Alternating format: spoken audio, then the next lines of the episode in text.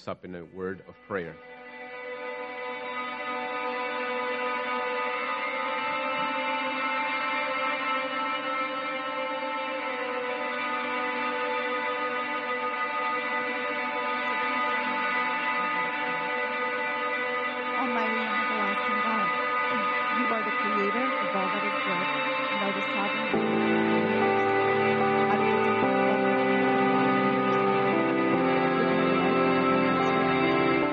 Of compassion towards the weak and the afflicted. Taking on mortal flesh, you walked in perfect humility, righteousness, grace, and truth. In full obedience, you died a cruel death on the cross on our behalf. Through your perfect and most beautiful example in life and in death, and by the miracle of your resurrection, we now have full assurance of your victory over the grave and of a blessed eternal home with you. Like the women who on the first day of the week took spices to your tomb, may we also seek you and find the stone rolled away. Remind us that we are risen with you and help us to crucify our own sin, wickedness, covetousness, and malice surrendering our hearts and minds wholeheartedly to you. We humbly ask that you renew in us an irresistible desire for your will, so that we may live a life of obedience to the glory of Jesus Christ our Lord, who lives and reigns with you and the Holy Spirit now and forever. Amen. Amen. Church, let's stand and worship. Word of God says, You will say in that day, I will give thanks to you, O Lord. For though you were angry with me, your anger turned away, that you might uh, com- comfort me. Behold, God is my salvation. I will trust and will not be afraid. For the Lord God is my strength and my song, and he has become my salvation. With joy you will draw water from the wells of salvation, and you will say in that day, Give thanks to the Lord. Call upon his name, make known his deeds among the peoples, proclaim that his name is exalted. Sing praises to the Lord, for he has done gloriously. Let this be made known in all the earth. And shout and sing for joy, O inhabitant of Zion, for great in your midst is the Holy One of Israel. Amen. Church, let's let's worship this morning. Amen.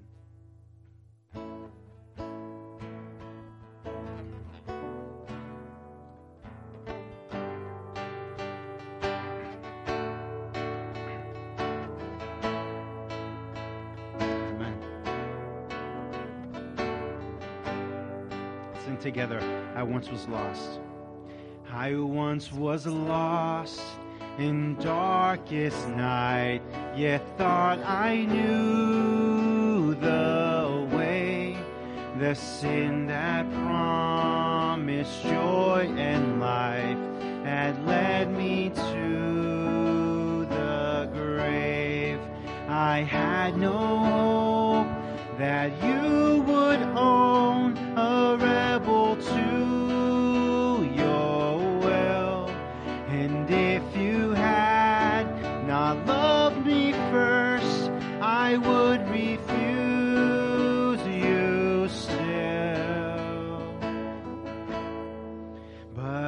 as I ran my hellbound race, indifferent to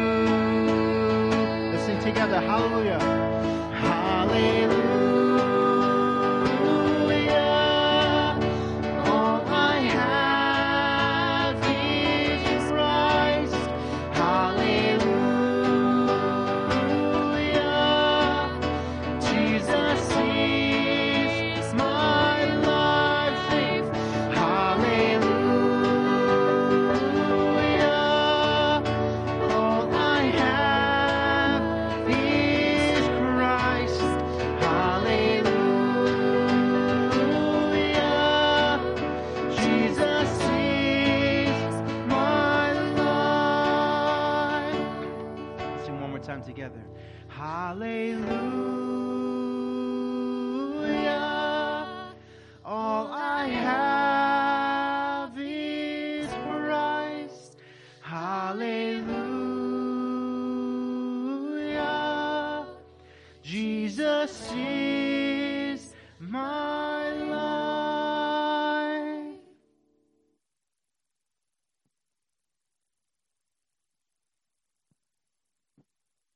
Isaiah 53. This is the word of the Lord.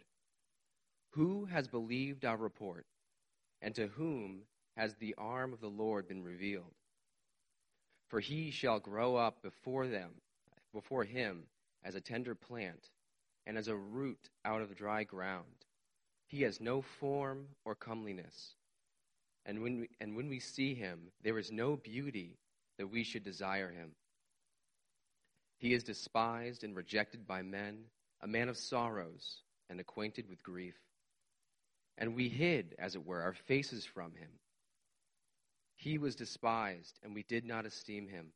Surely he has borne our griefs and carried our sorrows. Yet we esteemed him stricken, smitten by God, and afflicted. And he was wounded for our transgressions, he was bruised for our iniquities. The chastisement for our peace was upon him, and by his stripes we are healed. All we, like sheep, have gone astray. We have turned every one to his own way, and the Lord has laid on him the iniquity of us all. He was oppressed and he was afflicted, yet he opened not his mouth. He was led as a lamb to the slaughter, and as a sheep before its shearers is silent, so he opened not his mouth. He was taken from prison and from judgment, and who will declare his generation? For he was cut off from the land of the living. For the, transgress- for the transgressions of my people he was stricken. And they made his grave with the wicked, and with the ri- but with the rich at his death, because he had done no violence, nor was any deceit in his mouth. Yet it pleased the Lord to bruise him. He has put him to grief. When you make his soul an offering for sin, he shall see his seed, he shall prolong his days, and the pleasure of the Lord shall prosper in his hand. He shall see the labor of his soul and be satisfied.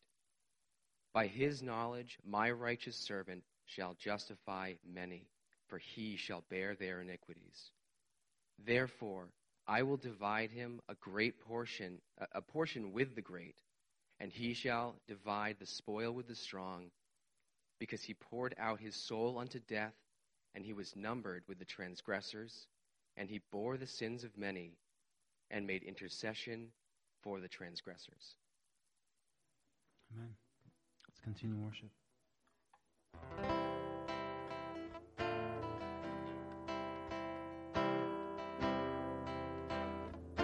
Before, before the throne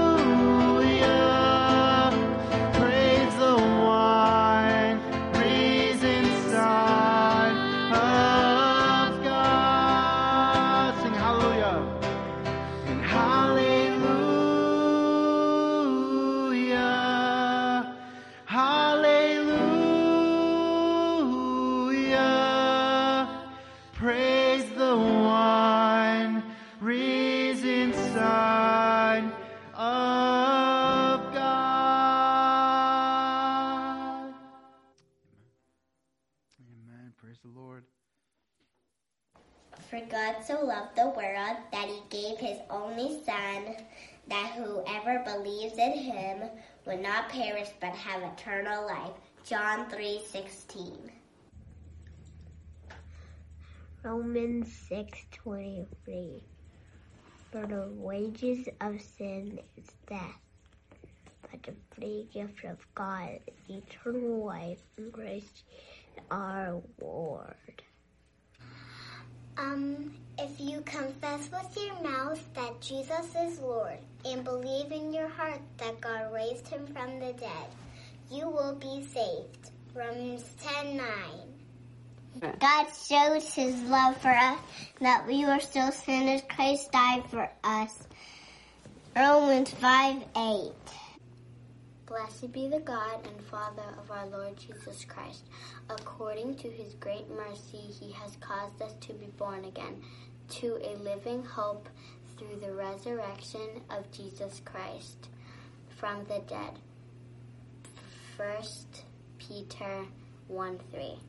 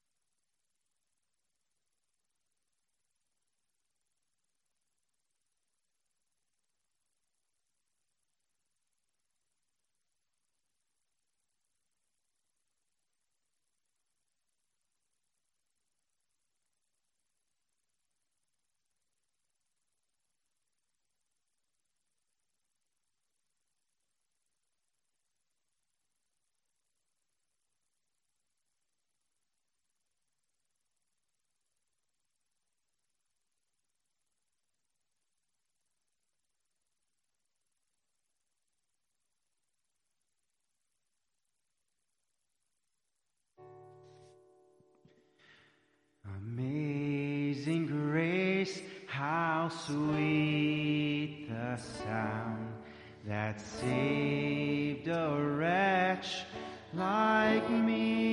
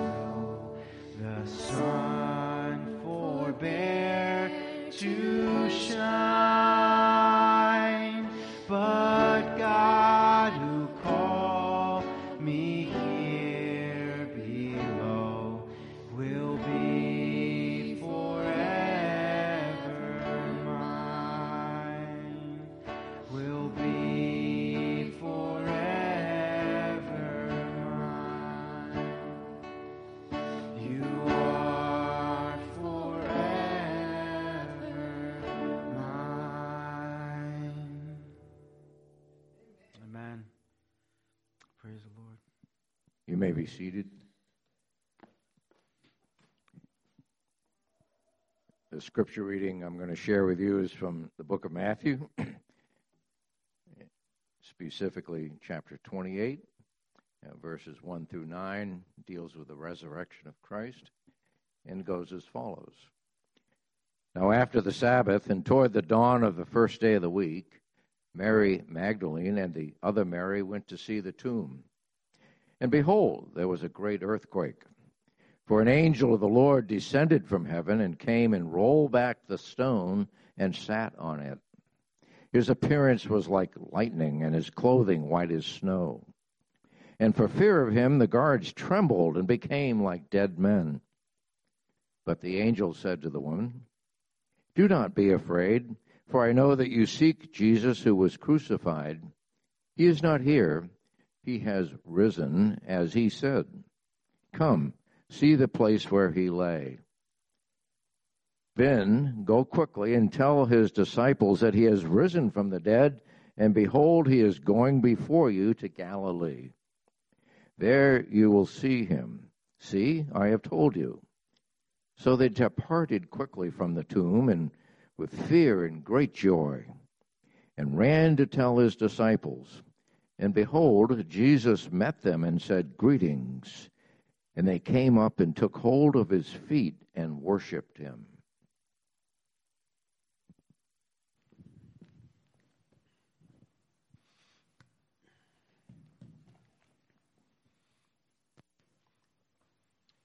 Amen. Christ is risen. Amen. What a sweet time to worship, and what a, a, sweet video that was with the kids reciting scripture. They did an excellent job. It was, as a parent, I think you know how hard it is to help uh, children memorize scripture, but they actually pick it up really quickly because that's how their minds are. They just have a better memory than we do. But with that, let's uh, spend some time in prayer, shall we, if you would? Please bow your heads with me.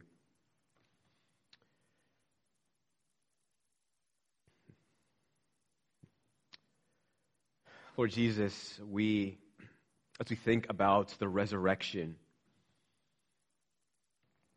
and as we think about uh, these women who have witnessed an empty tomb and have seen this angel declare that Christ is risen and sends them to go and tell his disciples, and they see Jesus and they get down and they worship him. Lord, what a response! What an appropriate response. The resurrection of Christ demands worship. And Lord, we just thank you for the opportunity to do just that this morning. Lord, where would we be without the resurrection of Christ?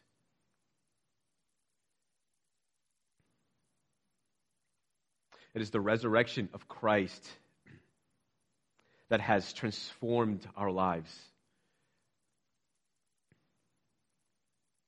And as the scriptures testify, without the resurrection of Christ, there is no forgiveness of sins. There is no redemption. There is no eternal life. And while the women who knew him and while his disciples who walked with him for three years had this profound lack of understanding of the purpose of Christ, they may have understood to some degree who he was, but they could not fathom that the Son of God, that the Christ would suffer and go to a cross they could not understand the fact that, that the Son of God must die.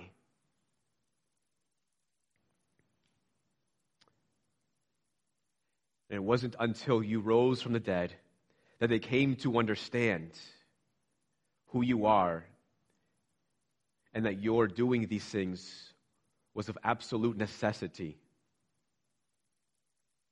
And so, Father, we thank you for giving us an understanding of your scriptures through your Holy Spirit for clarifying to us that the Christ must suffer and must die, but he must also rise again from the dead. And so we worship you, Lord Jesus, because that tomb is empty. We worship you, Jesus, because you are the God of the living. And even now, you are at the right hand of God and you are interceding for us. And you are also with your people. Lord, another appropriate and demanding response to the resurrection of Jesus Christ is, is obedience. Because the resurrection of Jesus Christ proves that he is, in fact, the Son of God then that places a particular demand upon a person. That is the demand to come and follow Jesus. Lord, and there are some this morning who are here who do not know you in a personal way, who do not believe in you. And Father, we do pray, God, that you would cause them to believe, that you would grant faith that you would open eyes to behold the glory of Jesus Christ. Lord, we pray for those who are not here with us, who need to hear the gospel message. Lord, we pray that wherever they might be, that they might hear the gospel message, even if it was through a complete stranger sharing the gospel, Lord, that they might hear the gospel today. And God, we, we pray that you would also cause them to believe.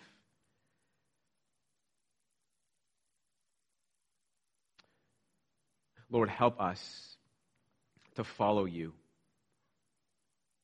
to trust in you, to give our lives to you.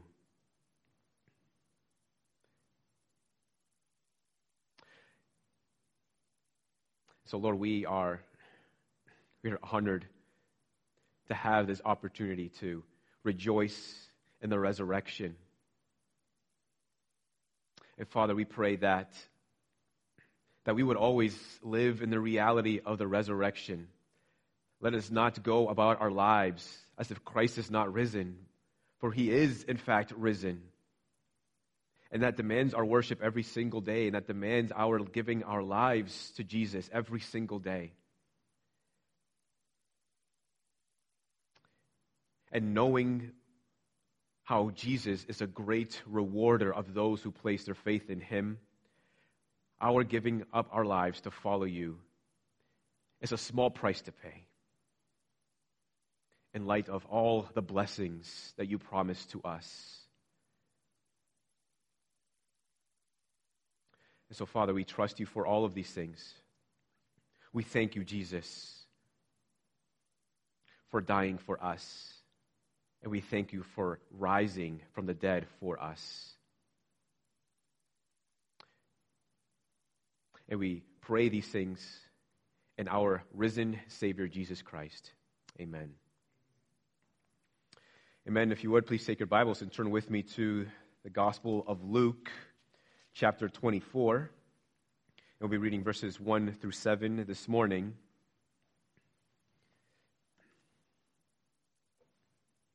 Last week we focused on Palm Sunday, Jesus entering into Jerusalem into his final hours. And a lot happened in that final week of his life. Spent a lot of that time in the temple teaching. He spent one last evening with his disciples having a meal together, and in that same moment, being betrayed by one of his disciples who goes off to carry out with his plan. Jesus then, soon after, goes with his disciples to pray in the Garden of Gethsemane. Or rather, they go to sleep, and Jesus goes to pray. Then Judas returns with officials. They arrest Jesus, who's brought to Caiaphas, the high priest, and other religious teachers. They interrogate him, they question him, treat him unfairly, unjustly. They deliver him over to Pilate, and ultimately, Pilate delivers him over to crucifixion. And on that Good Friday, Jesus dies on the cross. Then, three days later, Luke 24 tells us what happened. Luke 24, verse 1. From the first day of the week at early dawn, they, that is, the women, went to the tomb, taking the spices they had prepared. And they found the stone rolled away from the tomb but when they went in, they did not find the body of the Lord Jesus. While they were perplexed about this, behold, two men stood by them in dazzling apparel. And as they were frightened and bowed their faces to the ground, the men said to them, Why do you seek the living among the dead? He is not here, but has risen. Remember how he told you, while he was in, still in Galilee, that the Son of Man must be delivered into the hands of sinful men and be crucified and on the third day rise. This is the word of the Lord. Father, we praise you for your word. And God, we pray that you might show us Christ, that you might show us the risen Christ. Remind us, Lord, and encourage us, God, with the reality that Christ is risen from the grave. And we pray that through your word and the power of your Holy Spirit that you would cause us to rejoice. We pray in Jesus' name. Amen. So here are women who knew Jesus very well. They go to the tomb with spices. At that point, Jesus having been in the tomb for about three days, the body has begun to decompose. There would be an order, so they bring spices to minimize the odor of decomposition.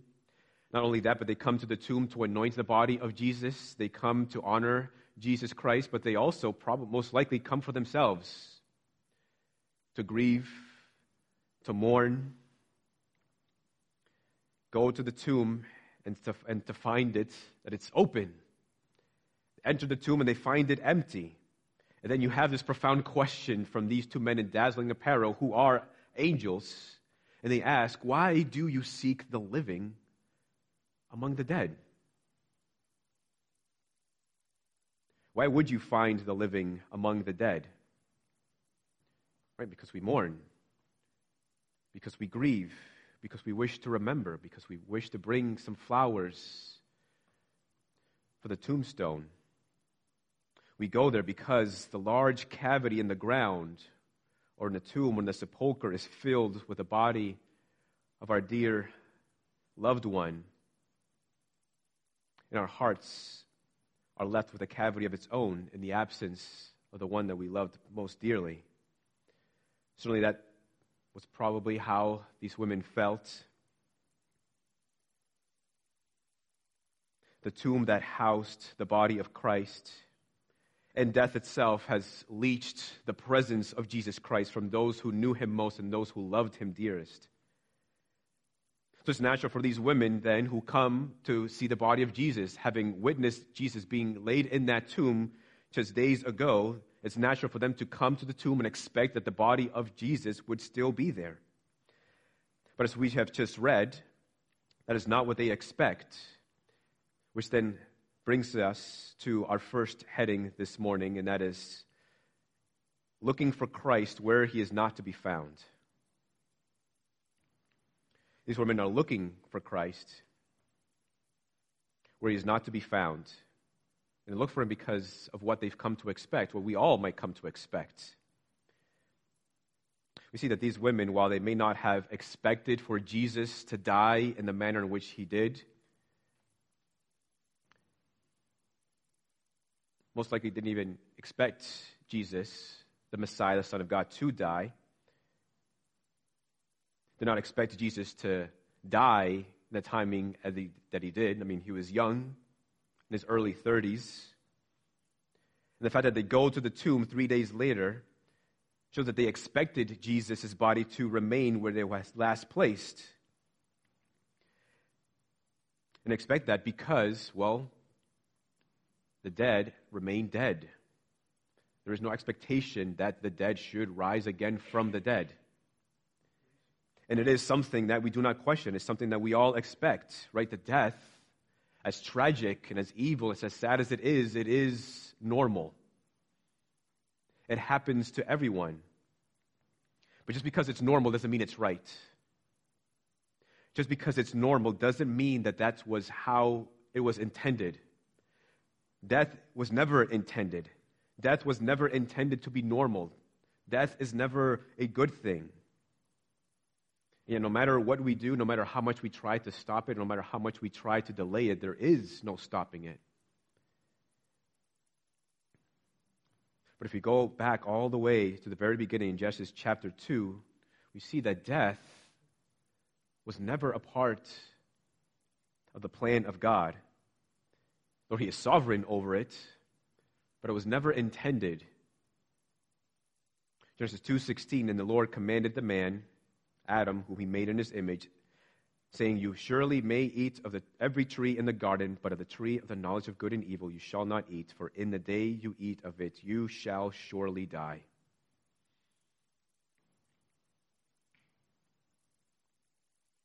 Everything was open for the taking, but God said, There's one thing you cannot have, and that is the fruit of this one tree. For in the day that you eat of it, you will surely die. So if he had not taken of that fruit, then Adam could have expected to live forever. But it's not what happened. Later on in Genesis chapter 3, he and his wife Eve are tempted by the serpent, by the devil. They eat of the tree that they were commanded not to eat from, and then death enters the world. And so, what we see in the very beginning is that death is a consequence of transgression. Death is a consequence of disobedience unto God. Death is a consequence of not honoring God and not revering God and not respecting God. Death is a consequence of sin and transgression, which leads to physical death and a spiritual death. Because if you continue to read in Genesis, Adam and Eve don't immediately die, but they do eventually die. But the death that God brings upon the world because of sin is a physical death that everyone experiences, but also a spiritual death that is a life apart from God, an eternal life apart from God. And Jesus makes clear in the Gospels that this eternal existence apart from God is something that you do not want because it's filled with an eternal anguish and pain.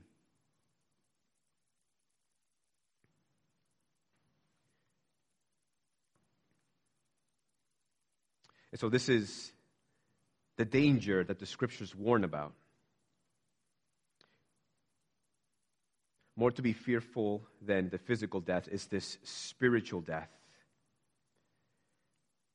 But this is why Jesus has come into the world to do something about death. And Jesus himself, by the way, you can see in his life how he responded to death you could tell from him, from his reaction, specifically when his friend Lazarus dies, that he did not consider death to be a normal thing. In John 11, verse 33, when he saw her weeping, that is Lazarus' sister, and the Jews who had come with her also weeping, he was deeply moved in his spirit and greatly troubled. And he said, Where have you laid Lazarus? They said to him, Lord, come and see. Jesus wept. the Jews said, See how he loved him? But some of them said, Could not he who opened the eyes of the blind man also have kept this man from dying? Jesus at that point already knew what he was going to do. He knew that he was going to raise Lazarus from the dead. But he weeps anyway. He's troubled in his heart. Why? Why are you weeping when you already know what you're about to do? Jesus weeps because death, which is evil, has taken the life of his dear friend. Because in his weeping, he communicates to us that, yes, death may be a normal part of human existence, but it is not right. That it is actually an evil to be vanquished. And that it was never intended to be an experience that man goes through.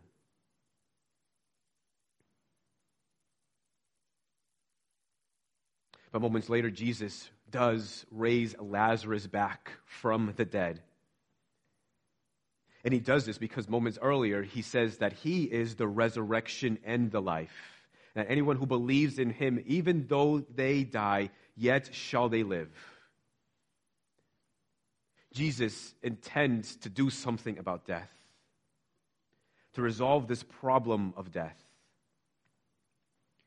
John 8 23, Jesus says, You are from below, and I am from above.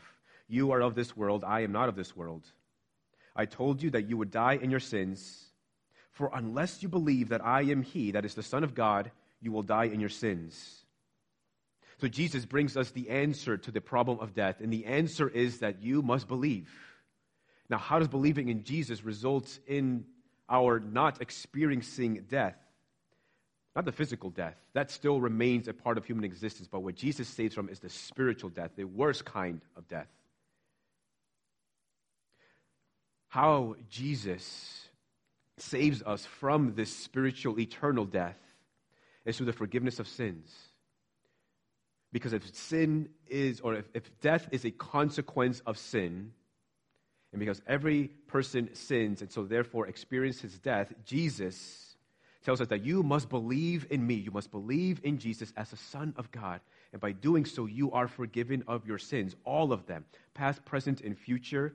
And if you have all of your sins forgiven, then you will receive eternal life.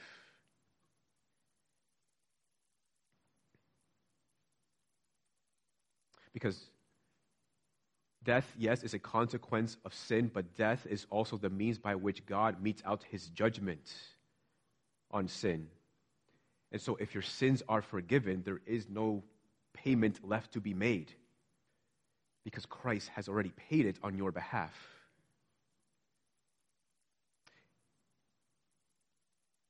And Jesus proves that he has the power and the authority to forgive sins when, in Mark chapter 2, when uh, the, some friends bring a paralytic to Jesus, they go through the roof, they bring him down, and he, what does he say?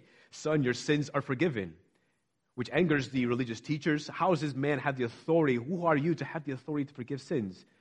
And Jesus says, which is harder, or which is easier to say? Paralytic, get up and walk, or your sins are forgiven? The answer is, it's easier to say your sins are forgiven than to say that get up and walk, because just because you say that the person should get up and walk doesn't mean that that paralytic who hasn't walked in years is going to get up and walk. But Jesus says, But in order so that you might see or know that I have the authority to forgive sins, he tells the paralytic, Get up and walk. And he has no choice but to get up and walk. And thereby proves that Jesus does, in fact, have the authority to forgive sins. Jesus proves that he has authority to forgive sins when he calls out a dead man who's been in the tomb for four days to come out of the tomb, and Lazarus has no choice but to obey the voice of God and come out of the tomb. Only God could do such things. Only the Son of God could do such things.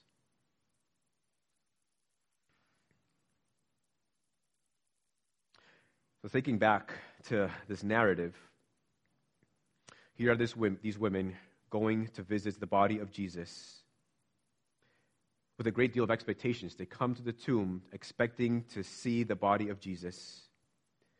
They come expecting that the body of Jesus has remained there this entire time for these past few days. They've expected to find the body of Jesus still there because the dead remained dead They come with these expectations. But this is the Son of God. Remember what one of the crowds said earlier when Jesus was visited the tomb of Lazarus? Could not he, who could give sight to the blind, prevented this man from dying? There were others who made similar questions to Jesus as they beheld Jesus on the cross. If you're the Son of God, come down. If you're the Son of God, let us see if God will actually listen to you and hear you. Prove to us that you are the Son of God. But Jesus does no such thing. But he remains on the cross, and there he dies. And yet, up until that point, he healed the paralytic, he gave sight to the blind, he called out demons from those who were possessed. He even raised the dead back to life and forgave sin. Here are these women coming with these great expectations, and they probably had a lot of expectations. Surely, certainly, they did have a lot of expectations concerning Jesus. Having known all these things about him, having seen him perform these miraculous works, for the Son of God to actually die certainly was not what they expected. But here they are, expecting to see the dead Jesus, still dead in the tomb. But what they come to discover is actually that the tomb is empty. The stone has been rolled away, and in its place, they find two angels. They bow down to these angels, telling us that these actually are angelic beings who tell them, or who ask them, why? Why do you seek the living among the dead? They come with a great deal of expectations, and they come to find out, or discover that their expectations are actually unmet because Christ Jesus is actually risen from the grave. Why do you seek the living among the dead? The only answer to such a question is because I assumed that the body of Jesus would still be there, because I expected it to be there, because I watched Jesus die. I watched Jesus being buried in the tomb, and so I expect Jesus to still be there. But we see that thankfully their expectations are unmet. I mean, what would we be left with if Jesus had remained in the tomb? They expected Jesus to still be there, but they should have expected no, that Jesus is the Son of God, that God cannot actually be held down by death. Without the resurrection, right, what would that mean for our eternal life? What would that mean for our forgiveness of sins? It's the reason why Paul, the apostle, says that if Christ had not been risen, then you and I, as believers and followers of Jesus Christ, we would be the most pitiable of all men because we would be believing in something that is absolutely hopeless. Because ultimately, we would be believing in a dead God. And a dead God, ladies and gentlemen, is a contradiction. There is no such thing as a dead God. A God that dies is not a God at all. And that is why Jesus must rise from the dead because he is God. Certainly, an understanding that they did not have at the time, but for us, right, it is an expectation that, the, that God does not remain dead, but is actually does rise from the dead. That death actually cannot hold down God.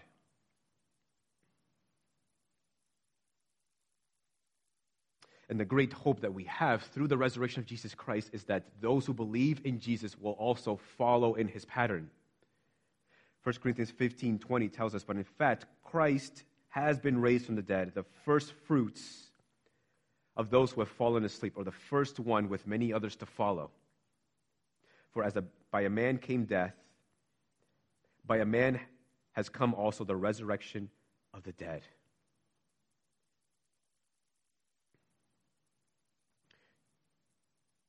Jesus did not stay dead. That tomb was empty. Jesus did bodily rise again from the dead. And in that we rejoice. We celebrate. We worship God because he has, in fact, risen from the dead. Regardless of the expectations these women had in coming to the tomb. Now, you certainly had your sort of your expectations met before and you rejoiced. You expected something to turn out a certain way. And then your expectations were, were met and you were happy. You were glad. You shared that with other people. But you also had the opposite as well. We had certain expectations, and those expectations were actually not met, and you still rejoiced. Wow, this is going to be the, uh, the worst get together ever. And you come to realize, wow, that actually wasn't as bad as I realized. Right, your expectations were not met. Well, I was supposed to have an exam today, but the teacher was sick, so I had no exam today. Praise God for that. Sorry for the teacher. I did my taxes and I expected to owe a bunch of money and actually did not owe as much as I thought. Praise God for that. Right, you've all been there. Having these unmet expectations and you rejoice because you were glad that you were absolutely wrong. Right? Aren't you glad that the expectations of these women who visited the tomb were actually unmet? Praise God that Jesus rose again from the dead.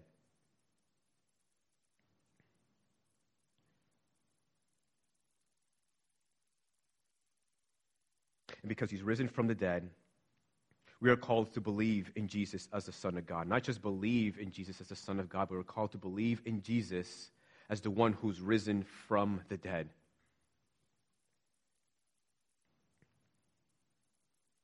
Dear friends, if you are here and you haven't yet believed in Jesus as your Lord and Savior,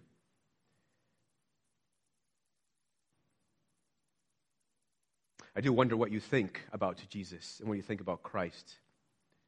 Maybe you don't believe in him at all. Maybe you believe that he was a real person, but the other stuff giving sight to the blind, raising the dead back to life, and raising himself back to life. No, fantastical, made up, probably, most likely, certainly not real. Now, if your expectation is to hear some plausible arguments to prove the resurrection of Jesus Christ, I'm sorry to disappoint you, but that's not what I intend to do. And you've probably heard arguments before proving the resurrection of Jesus Christ. I'm not here to give you all these different arguments to try to prove to you the, the, res, the resurrection of Jesus Christ, but I am here to tell you this that if you wait until you hear this one plausible argument, this one thing that's going to convince you that Jesus rose again from the dead, you're going to be waiting a very long time. Or you will actually never hear such an argument that will convince you. Because the problem isn't that, you haven't heard the best argument to prove it to you, the problem is unbelief. The problem is that you have made a decision to not believe. And that is always the root issue. The problem is unbelief. And there are many people who have been given good arguments to prove the resurrection of Jesus Christ from the grave and have actually admitted this is actually quite convincing, but still say, I can't believe, or I won't believe. And you, if you ask them why, they'll respond, Because if this is actually true, if I believe this, then that means that there is actually someone up there who demands my life.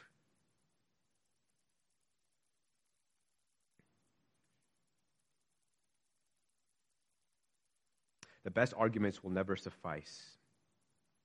There's a reason why one of the early church fathers had once said, For I do not seek to understand in order that I may believe, but I believe in order that I may understand. For this also I believe that unless I believe, I shall not understand. If you desire to understand, you got to first believe because there is no understanding without first believing. Only by believing will you then understand.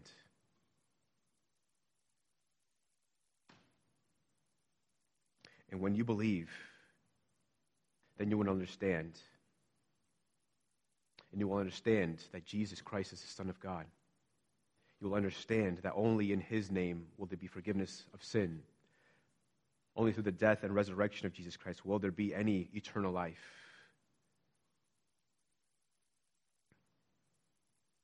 So please don't wait until you hear the best argument for the existence of Jesus Christ and his resurrection. Believe in Christ. Choose to follow the Lord Jesus. And then you will understand.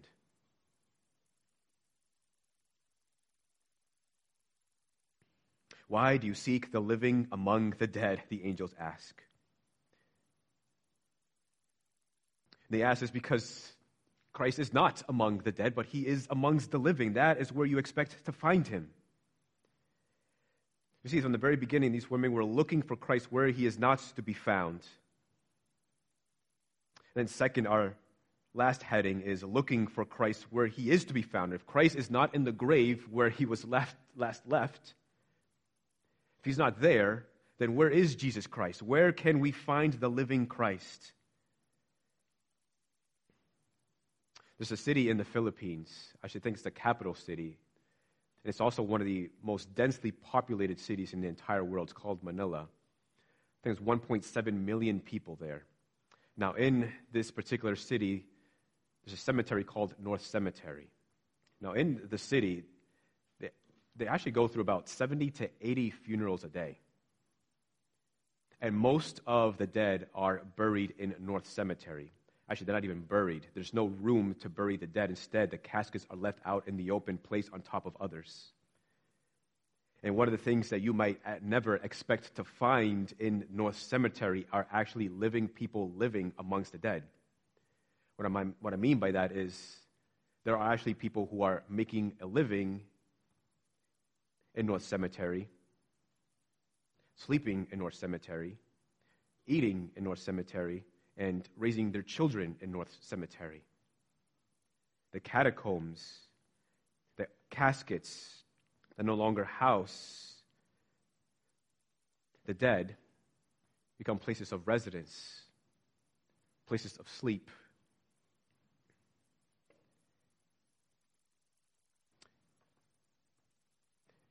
And so here you do find people who are actually living amongst the dead. Again, the angels ask, Why do you seek the living among the dead?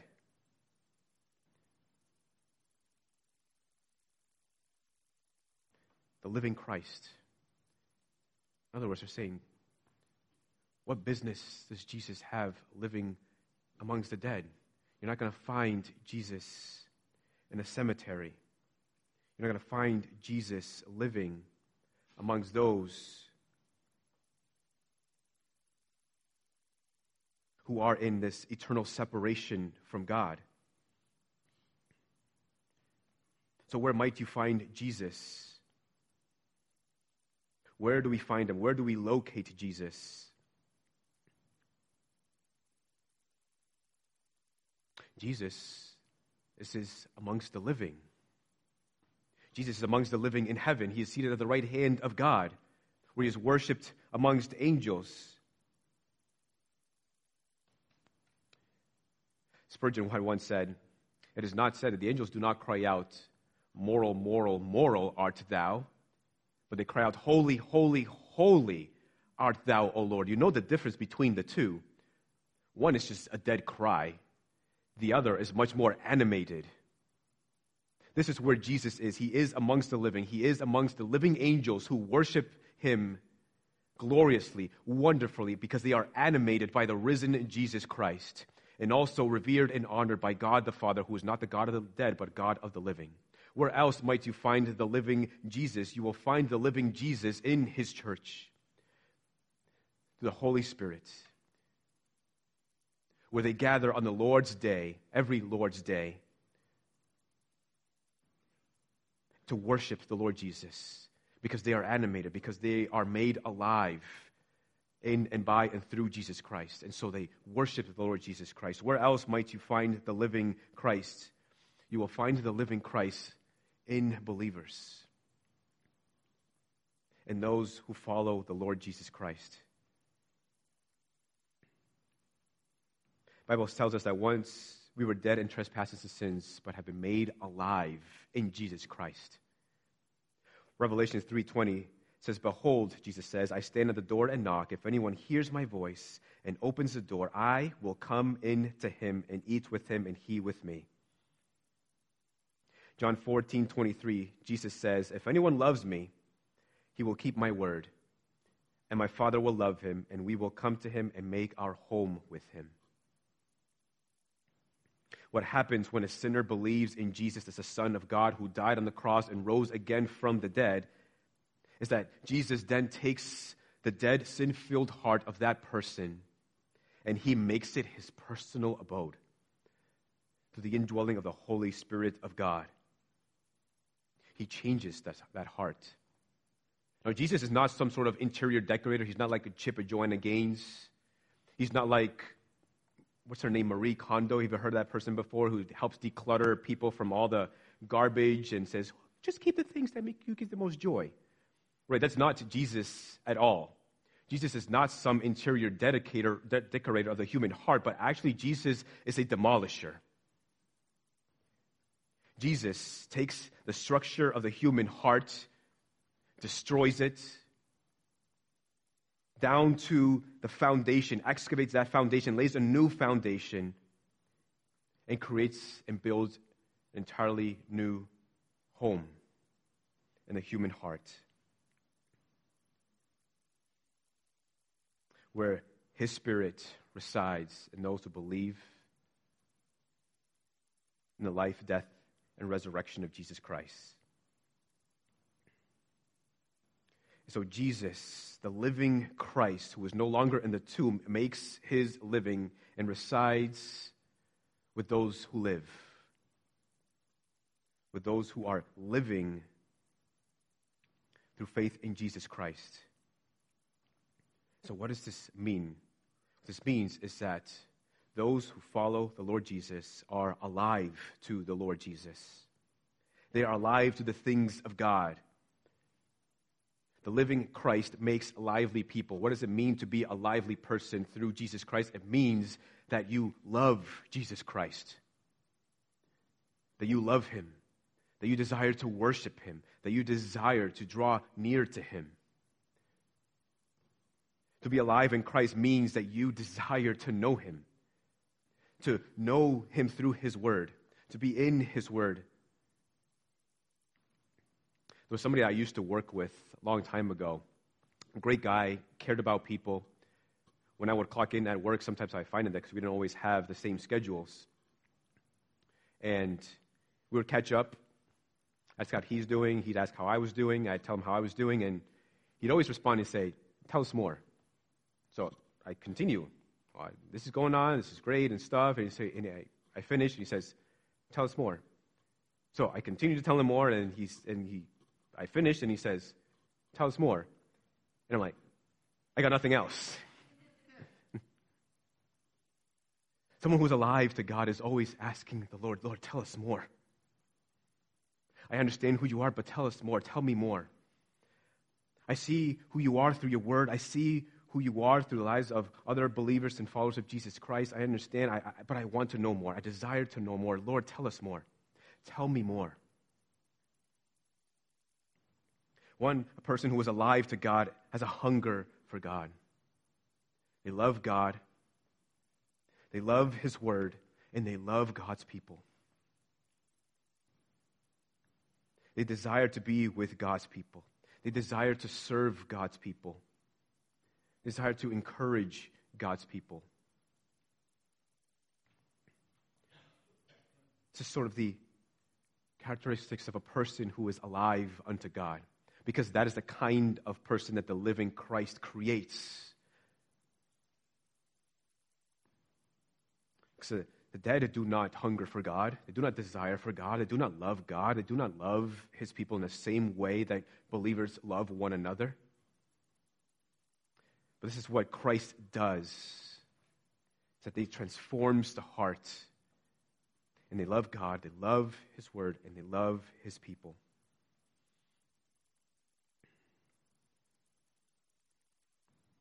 These women visited the tomb, and they found the tomb empty. But it actually wasn't empty, it was filled with something else. And I'm not talking about the angels who stood there and asked them, Why do you seek the living among the dead? But Jesus left that tomb filled with something else. What did he leave it with? Jesus left the empty tomb filled with hope. He left that tomb filled with hope. That is the hope of the resurrection. That is, Jesus rose again from the dead. The hope is, as we think about and look at the empty tomb, that we also will one day rise again from the dead. That is the hope that he left us with. What else did he leave behind in that tomb? He left expectation. He left the expectation that Jesus will one day return again. That his leaving the tomb, that his leaving the earth to ascend into heaven, is just a temporary departure. But when we think about the empty tomb, it reminds, of, it reminds us of an expectation that Jesus will certainly one day return for his people. And he also left that tomb with something else. He left that tomb filled with joy the joy of the resurrection, the joy of the forgiveness of sins, the joy of our eternal redemption, the joy of our eternal security. Jesus left that tomb filled with so many other things for our encouragement.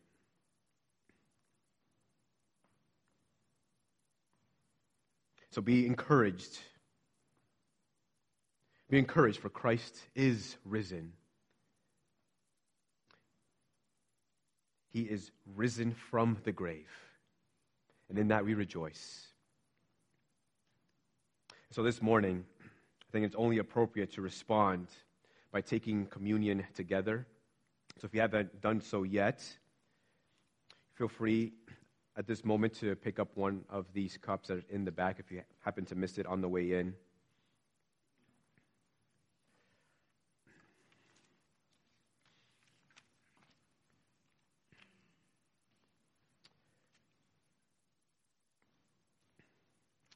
Jesus, in this last meal with his disciples, he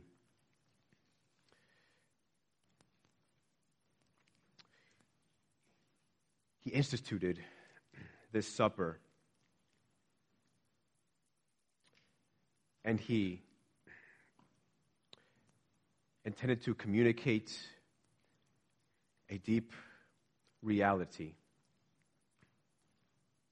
He says that the bread represents his body that was bruised and battered and crushed for the sins of his people and that the cup represents his blood that was shed out on the cross for the forgiveness of sin.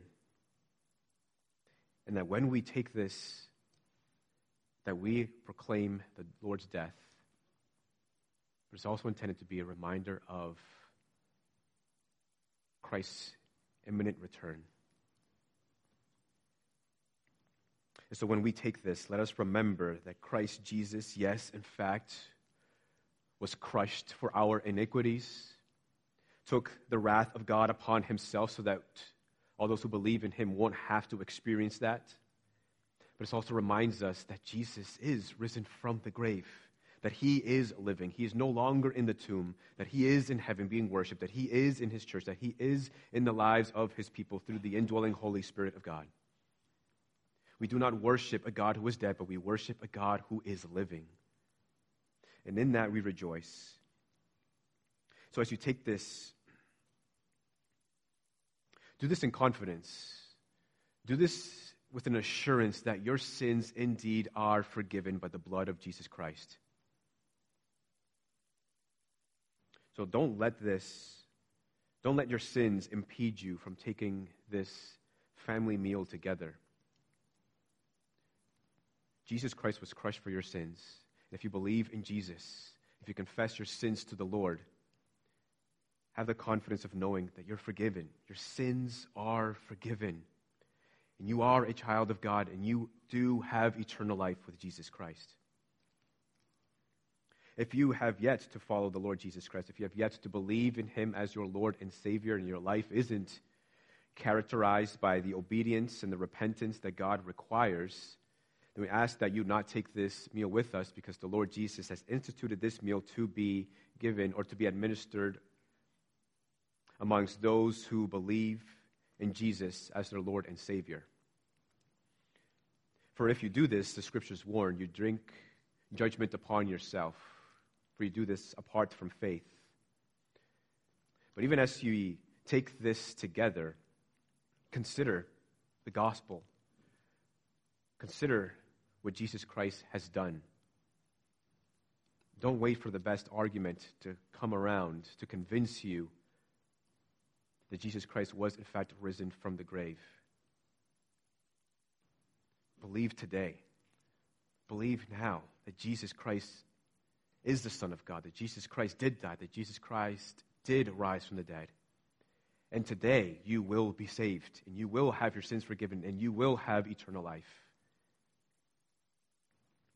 And so, whether you're here as a member or a regular attender, or you're here as a guest or as a visitor, as long as you believe and follow the Lord Jesus Christ and your life is characterized by the obedience and repentance that God requires, not perfect holiness, then you are welcome to take this as a brother or sister in Christ.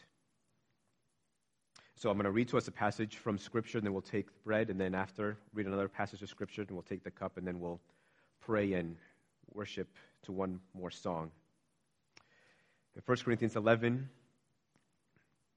Apostle Paul says, For I received from the Lord what I also delivered to you, that the Lord Jesus, on the night when he was betrayed, took bread, and when he had given thanks, he broke it and said, This is my body, which is for you. Do this in remembrance of me. Amen. Let's take this together.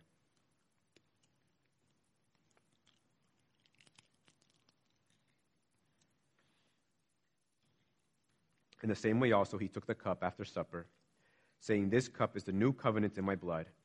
Do this as often as you drink it, in remembrance of me. For as often as you eat this bread and drink this cup, you proclaim the Lord's death until he comes. So let's take this together. Amen. Let us pray.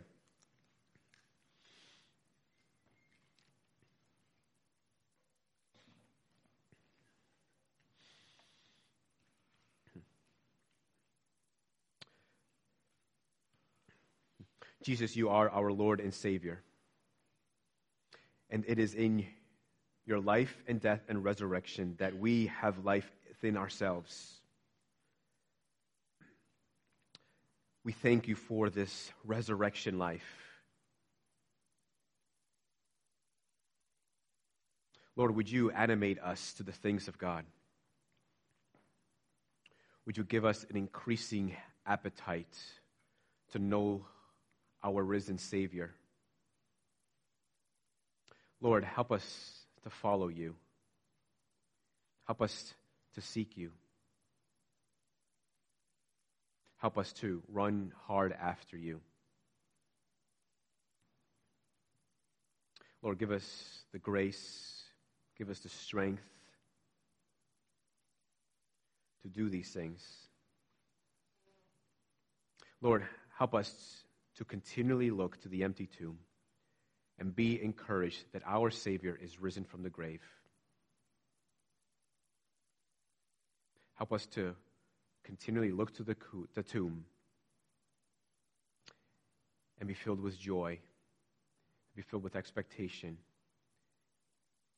and fill our hearts with hope. Lord, we thank you for the incredible blessings that you have secured for us through your resurrection. Help us to always rejoice in these things. So we, we worship you, we praise you, and it is to you that we pray. Amen. Amen. Church, let's stand and worship one more time as a as a body, Lord, to uh, to to our Father. Amen.